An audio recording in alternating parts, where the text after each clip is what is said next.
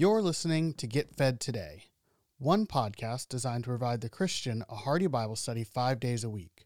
While our mission is to showcase a variety of different Bible teachers, if you want to access more content from a particular pastor, simply listen to the end of the episode for additional information.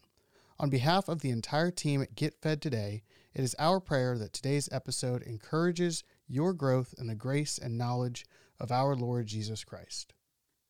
Well, God bless you for venturing out this evening and for spending a little time together as we uh, get into God's Word for uh, just a few minutes. I, I've got a few scriptures that I want to go over.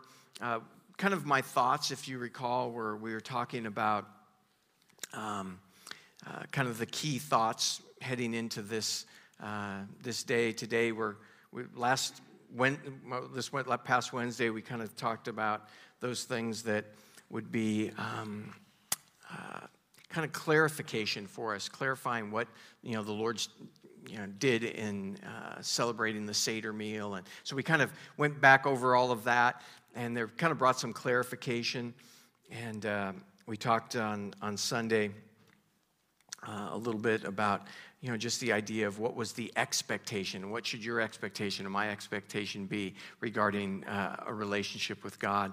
And um, and especially when we looked uh, forward as he entered into jerusalem we talked about that. And uh, tonight we're talking about a little bit just it's not we're gonna we're not gonna camp on this horrible devastation thought but I, I just want to take us back just in our mind's eye to think a little bit about what it might have been like for the you know, disciples, the followers, uh, the men and women that had been following Jesus, and what that might have been like um, as they watched the one that they've been following, the one that they believed to be that was they were believing correctly as Messiah, and what that must have been like for them to experience. How devastating, and that's why I that word was on my mind was how devastating that must have been to watch him suffer and die and then to think, okay, so what was this all about? I mean, I would have been just totally perplexed, you know. Wow, that was a, I would have just thought, man, that was a crazy few years and tried to figure out what, now what do we do? You know, what, what, what happens next, you know? Uh, it's kind of just regular people thinking, I know, but I think they were regular people just like you and me. And they would have been kind of stymied a bit, like, oh, where does this lead? And, so um, it all seemed, I think, when I thought about it for them, maybe a bit hopeless at that point. You know, like, what, what is this? What, what, where do we go from here?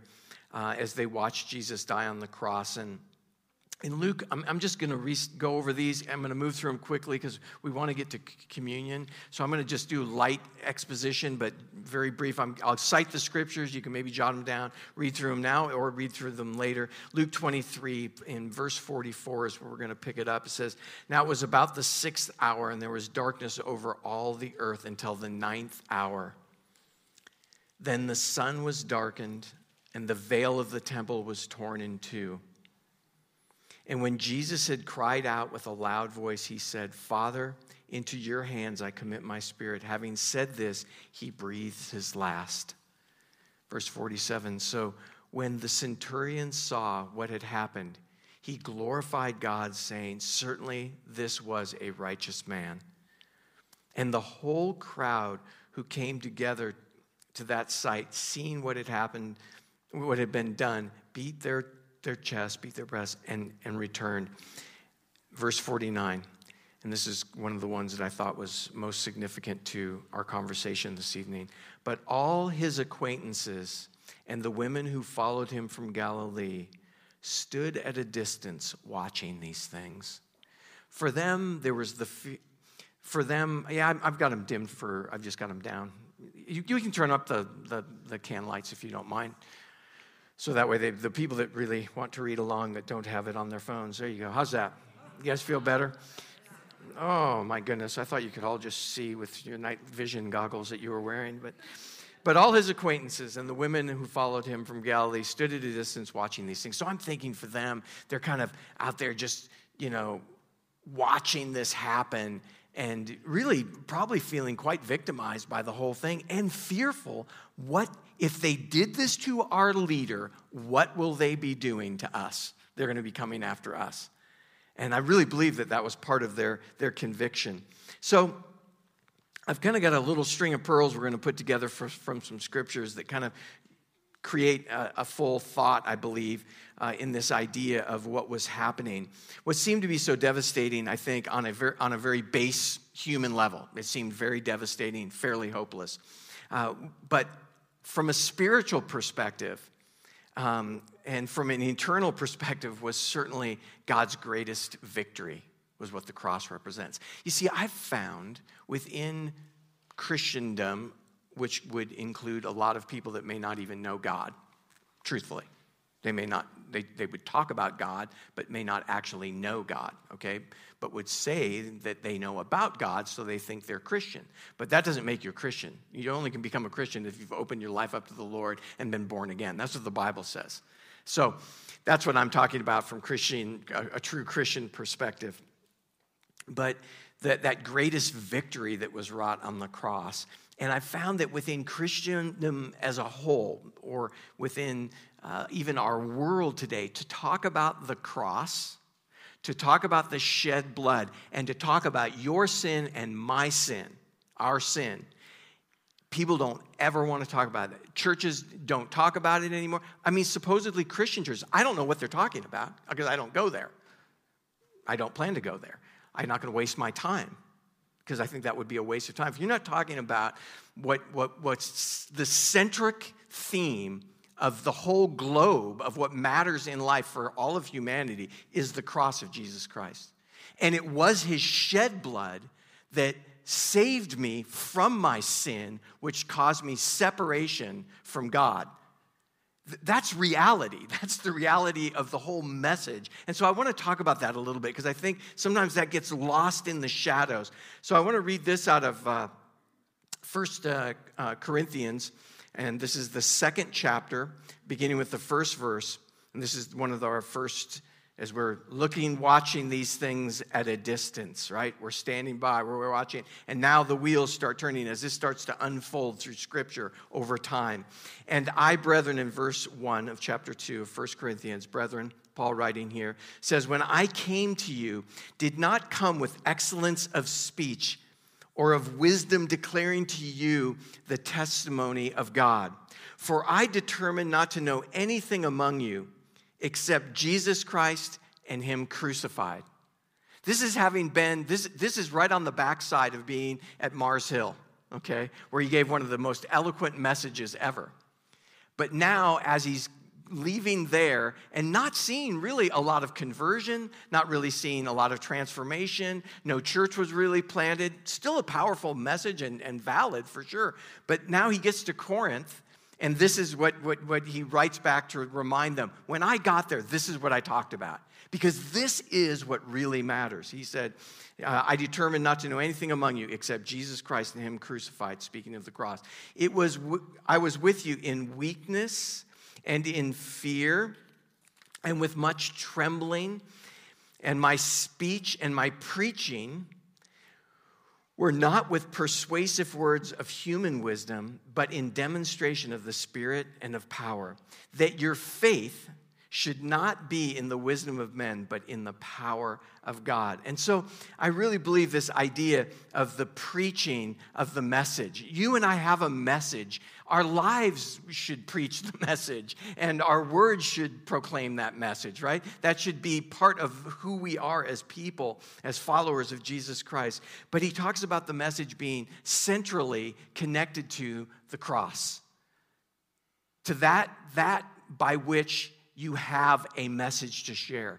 So, in essence, whereas we go along, the, the cross really not only is the power of God, but we're going to also find in 1 Corinthians, back in the first chapter, in the 17th verse, it says, For Christ did not send me, and he's Paul speaking, to baptize. He says, that wasn't what I didn't come just to dunk people in water and say, oh, now you're a convert or something. That he that wasn't what he came for. This is what he said. He says, I, I came for this one reason, but to preach, to proclaim the gospel, not with the wisdom of words, lest the cross of Christ should be made of no effect. It's not We're not believing in this great idea or persuaded by this wisdom that's there. We're persuaded by what Jesus did on the cross for us. Read verse 18, it says, For the message of the cross is foolishness to those who are perishing, but to us who are being saved, it is the power of God. We have a message. Not only are we to proclaim something, but we have the message. And the message is good news, but it involves the cross and it involves his shed blood.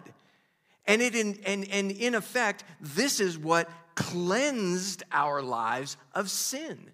And so, we, as Christians, you know, the thought of avoidance of these topics seems foolish to me. It doesn't make any sense.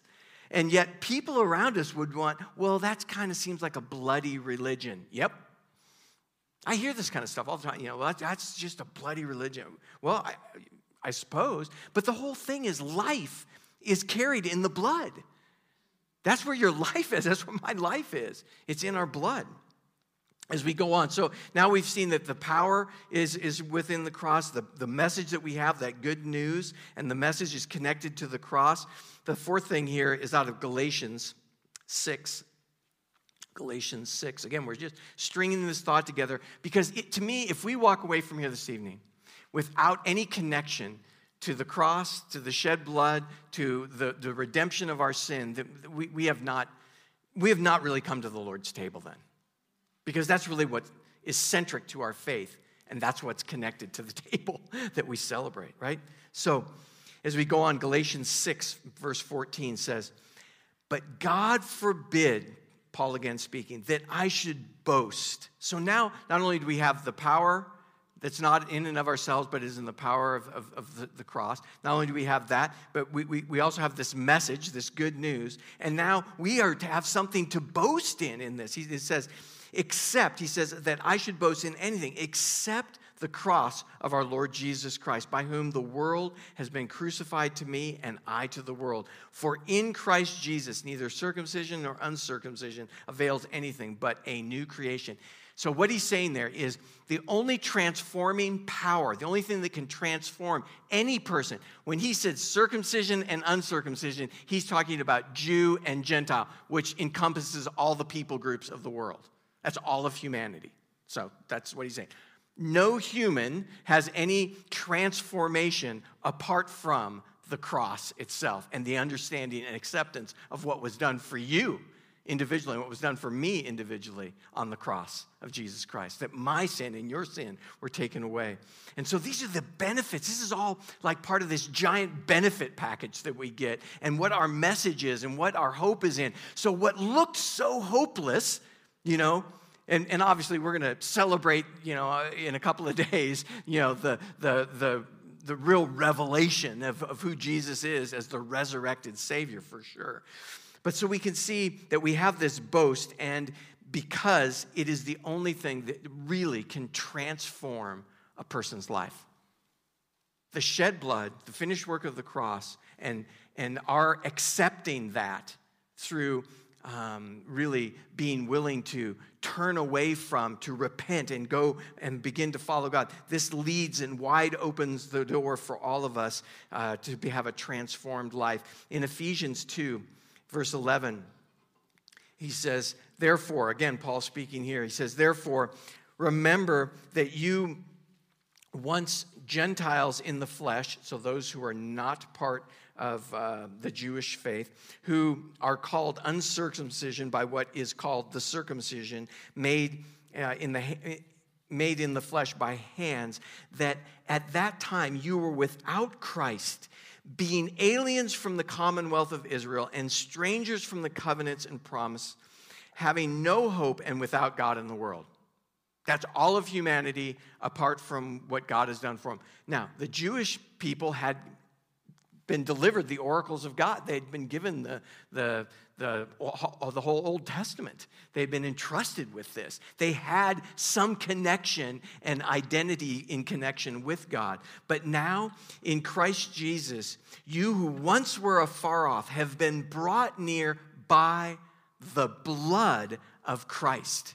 The only way we have access and relationship with God is because we are accepting what we talked about. Remember on Wednesday evening, those of you who are here, we talked about the blood being put on the doorposts and the lintel. This is what's on our hearts.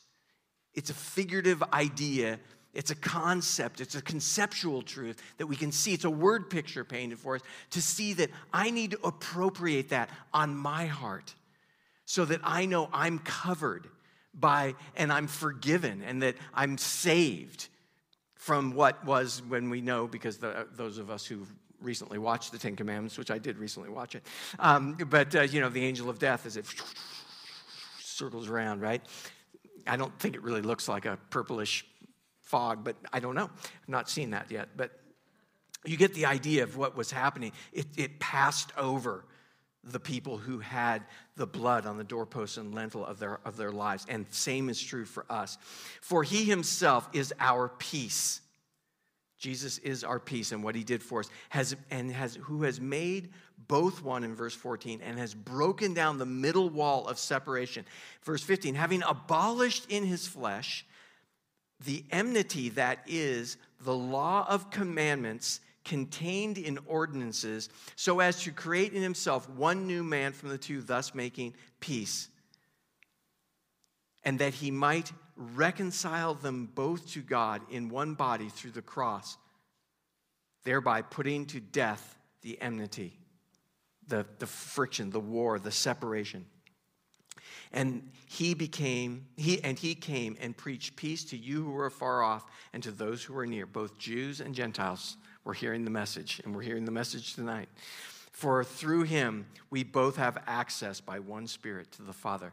This is, and there you have the Father, the Son, and the Spirit. But through him, Jesus Christ the Son, we have access by one Spirit, the Holy Spirit, to the Father. All three connected right there, all at work.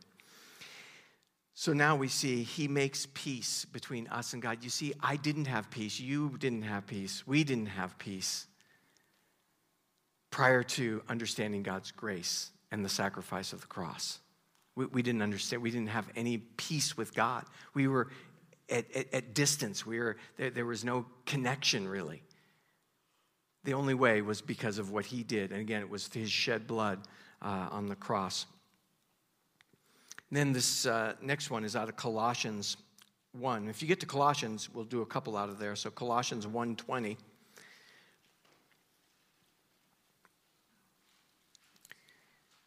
And by him, Jesus, to reconcile all things to himself, by him, speaking of Jesus, whether things on earth or things in heaven, having made peace through the blood of his cross. So, again, I would say to those of you that, that have heard just like I have heard, and to those who would be listening that are thinking or have said these things that man it's just what it, it, it's just uh, yucky. It's a bloody religion. It just doesn't seem you know, yeah but it's the blood that gives life. He became sin for us. He took on your sin my sin upon himself and it was crucified. And his shed blood, he died on the cross for you and for me. This is what this day, what we're reflecting back on, what he did for us. And man, we would be amiss to not grasp that as, as much as we can. The next one out of Colossians is uh, the second chapter, the 13th verse and 14th verse. It says, And you being dead in your trespasses, and the uncircumcision of your flesh. He has made alive together with Jesus, having forgiven you all trespasses. So, trespasses basically is your, your sin, that He's forgiven all of your sin.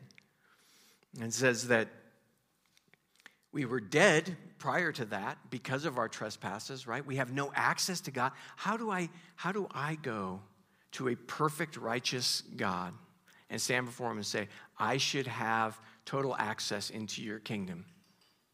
By what? By what? Sta- that's there's none. And I, this is the thing. It's not about rules and regulations. It's Christianity is not about a bunch of do's and don'ts. That is a misconception and a trickery of the enemy. It is not about that. It is about understanding that God loves you and gave his life for you. For God so loved the world that he gave his only begotten Son, that whoever shall believeth on him shall not perish, but have everlasting life. That, that's the gift of God to you because He loves you. He's for you. He went to the furthest extent to have this relationship with you. And He just wants you to spend all eternity with Him, both presently and out in per- perpetuity. And so that's his, his design. Having wiped out the handwriting of requirements that was against us. This is the law. The handwriting of requirements was Jim should not do this, but he did. Jim should have not done that. Oh, but he did. Jim should have not said that, but he did. You know, this my list is extensive, right? Because I did and I am. you right? But but but but what God did for me is said, "Okay, but if you're willing to accept me into your life, all of that goes away. Past, present, and future sin is done away with on the cross. Past, present, and future, it's done away with. You're forgiven. We should be walking around with these perpetual grins that are like giant because we've been forgiven. Man, I know what a mess I am without God. And I know when he stepped into my life what, what, what happened. And like, man, I, the weight of that sin, the, the guilt and the shame and the just yuckiness of all of that, that was just, it's, it's, it's so oppressive. Look around our world today. Does it make you wonder when you know this truth why it's so like it is? You know, we shouldn't really wonder. It's, it's oppressed because it's oppressed because of sin. And then the, the trickery of the enemy is, well, don't talk about sin. That just offends people. So be it. I would rather offend someone and have them open their hearts to God. I would rather do that than coddle the sin and watch them perish. I won't be a part of it. And you shouldn't be a part of it as a Christian. We shouldn't be a part of it as God's people. We should just speak truth and love, love people, hate sin, and speak the truth, man. That's what our charter really is. So it's all been wiped away. He's made peace, there's forgiveness, there's new life. I want to kind of wrap some of these, tie this.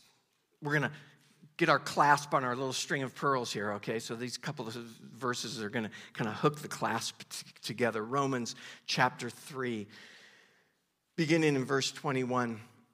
But now the righteousness of God, apart from the law, is revealed, being witnessed by the law and the prophets. Even the righteousness of God through faith in Jesus Christ to all and on all who believe. For there is no difference. Verse 23, read this out loud with me. Verse 23 says, For all have sinned and fallen short of the glory of God everybody. All means all, and that's all of us, right? It's all of fallen short. We're all in the same boat, all of humanity. We need help, we need a Savior, and Jesus is it. He met the, the righteous standard, and the requirements are fulfilled in Him. Look, most of these scriptures that we're reading are, are from Paul. Paul. Paul penned these. As a matter of fact, outside of what we read in Luke, these are, these are Paul's writings. Paul was a Pharisee of Pharisees. He was probably most, we believe that he was a, a, member of the Sanhedrin. So he was part of the governing rulers of, of, of the nation of Israel as far as uh, religious practice goes. An attorney, basically, of religious practice. That was what his caliper of, of vantage point was. And he spent his whole life prior to meeting, before he met Jesus Christ, he spent his whole life trying to keep everything just so, so that he would be accepted by God. He washed his hands a certain way. He kept his robe from bumping up against sinners like us. He was very meticulous about all this stuff. And he would say of himself, as far as the law, blameless. That's what he would say of himself. Now, you know, from a very practical, that had nothing to do with what was going on up here, right? this is all of our problems, you know. But uh, I don't want to do that too often. But people are watching thinking, yeah? Uh, but uh, you know what I'm saying, right? The idea of he spent his whole life driven by this idea of everything he did, he wanted to please God. He was driven by that. And only to find out that all of those efforts were an entire waste as far as pleasing God goes. When all he had to do was meet Jesus on the road to Damascus and realize that all of those things were futile efforts. Do you know how, if you are that passionate and your life is so absorbed that, that way, and then to realize that all of that was wrong, that is a rude awakening. Like, I have been doing all of this, and all of this was literally a waste. Look at this guy didn't have one degree. This guy had, eh, he went to the best training in Judaism could offer. He had ma- mastered all of the accolades that you could ever get and, and had all of the, the, the placards on the wall to prove it, right? That, that was his, who he was. And he says of this himself that that was rubbish. He calls it a pile of cow poop, a dung heap. That's literally what he says. He says, I count this all as loss. It was nothing compared to the excellency of the knowledge of Jesus Christ. You see, you and I have the privilege of being image bearers of God as well. We are made in the similitude or the likeness. We are image bearers. This is why Satan hates you and hates humanity, because we are image bearers. And he wants to be worshiped. But we, we bear the image of the one that is to be worshiped, right? That's our dad. We look like dad, you know, in that sense. We represent dad in that sense. And so when we see this, we look at this, it peels back. It makes a lot more sense when we see, man, all of sin. But he says in verse 24 of Romans 3, he says, being justified, just as if I'd never done it, freely by his grace unmerited love and favor, through the redemption that is in Christ Jesus, whom God set forth as a propitiation by his blood.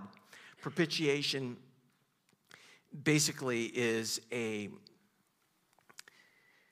God's got a righteous standard, and the only way to fulfill the righteous standard is a sacrifice that would be acceptable to fulfill that righteous standard. Jesus is our righteous standard that fulfilled the obligation of the debt that would need to be paid, basically. That's the short version. Through faith, to demonstrate his righteousness. It's not to see, look at, did you hear that? It's not to demonstrate your righteousness. See, Paul was trying to present to God, this is my righteousness. I don't do this. I do do that. I take this is my, and Christianity falls prey to this. It's called legalism. Now, there's a lot I don't do.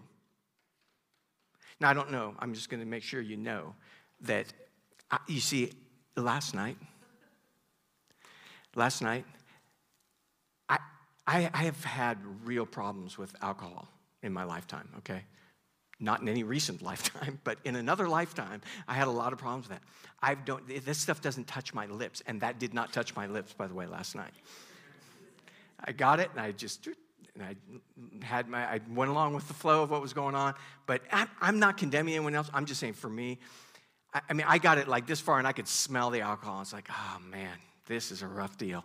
You know, because see, I know who I am.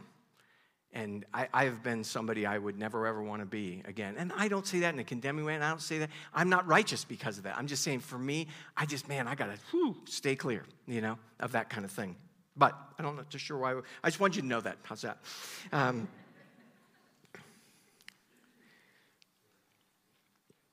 because his forbearance, God's forbearance, uh, the forbearance of God had passed over the sins that were previously committed to demonstrate at the present time his righteousness. Again, this is about God's righteousness, that he might, this is God, Jesus might be the justifier. God would be the justifier and the one who, of the one who has faith in Jesus Christ. So you and I are justified now. We're, just as if we had never sinned, which is almost inconceivable to me because I know a lot of you, But no, no, no, because I know, no, because I know me, right? Because I know me, and I know that that's just kind of hard to, to grasp. But God is a justifier. He makes it us, you and I, righteous before Him. I mean, when I read the scriptures and I read where it says, and, and God sees you blameless, I think, man, I just, I can't, it's so hard for me to wrap my head. I believe by faith that that's true. But it's so hard for me to wrap my head around that, that God really looks at me that way. Except for when I look at my little grandkids, then I kind of understand. Because I always find them pretty, pretty blameless. Their parents don't, but I do. that one's for you, Everett. Um, Romans uh, 5, 6 through 11. This is the, now, so we got the one side of the clasp. Now there's the clasp that we're going to hook into this, okay? For when we were still without strength, in due time, Christ died for the ungodly. Romans 6, 5. Romans chapter 5, verse 6. For when we were still without strength, in other words, we had no way to save ourselves, in due time, Christ died for the ungodly. That's us. So now we're talking about his death. It was sacrificial. It was his blood. It was on the cross. It was gruesome. It was, it was, it's to this day known as one of the most horrific ways to die. Largely, it's through suff- suffocation, largely. That's, that's what happens. You, you can't keep yourself, you keep pushing your legs up. This is why they came and they snapped the legs. But Jesus gave up, he gave up his own life. He, he, he chose to do this. He, it was a setup with the, the Sanhedrin. He chose to do this.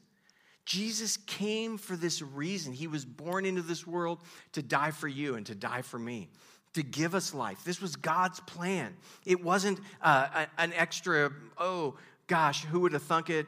Man went and sinned, and now somebody's got to go and do something. No, God designed this from the very beginning to prove out to all of the realm of creation and, and the satanic forces who rebelled against him to prove out to them that he is good. It's called the meta narrative. That's, that's the big picture of, of, the, of, the, of the Bible.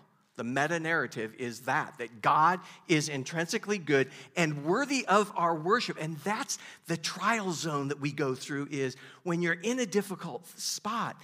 This is all of the satanic forces in the world around is watching you and me to see how am I going to deal with that?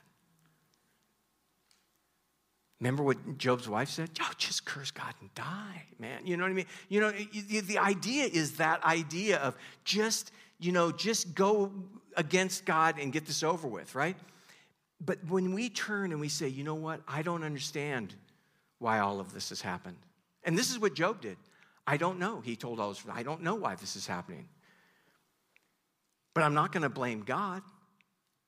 Shouldn't we accept both the good times and the difficult times? I'm paraphrasing, but that's basically what he said. Shouldn't we accept them? Both are from the hand of God. Shouldn't we accept them? You know, one day we're going to walk off the face of this earth and into eternity, and it isn't going to matter. We're going to be so excited just to be there because you've got a gift that was given to you and given to me. If you accept Jesus Christ as your personal Lord and Savior, if you're willing to talk about the reality of sin, if you're willing to talk about the reality of the shed blood, if you're willing to talk about the reality of the crucifixion and the cross, and if you're willing to talk about the atoning death of our Lord and Savior Jesus Christ on the cross, if you're willing to accept that and appropriate that blood on the doorpost and lintel of your heart, you have been given then this gift of everlasting life. It's free. It's a free gift. God just wants to spare you eternal separation from Him. That's all He wants to do. For scarcely a righteous man, in verse 7, will one die, yet perhaps for a good man, someone might even dare to die. But God demonstrates His own love toward us in that while we were still sinners, Christ died for us.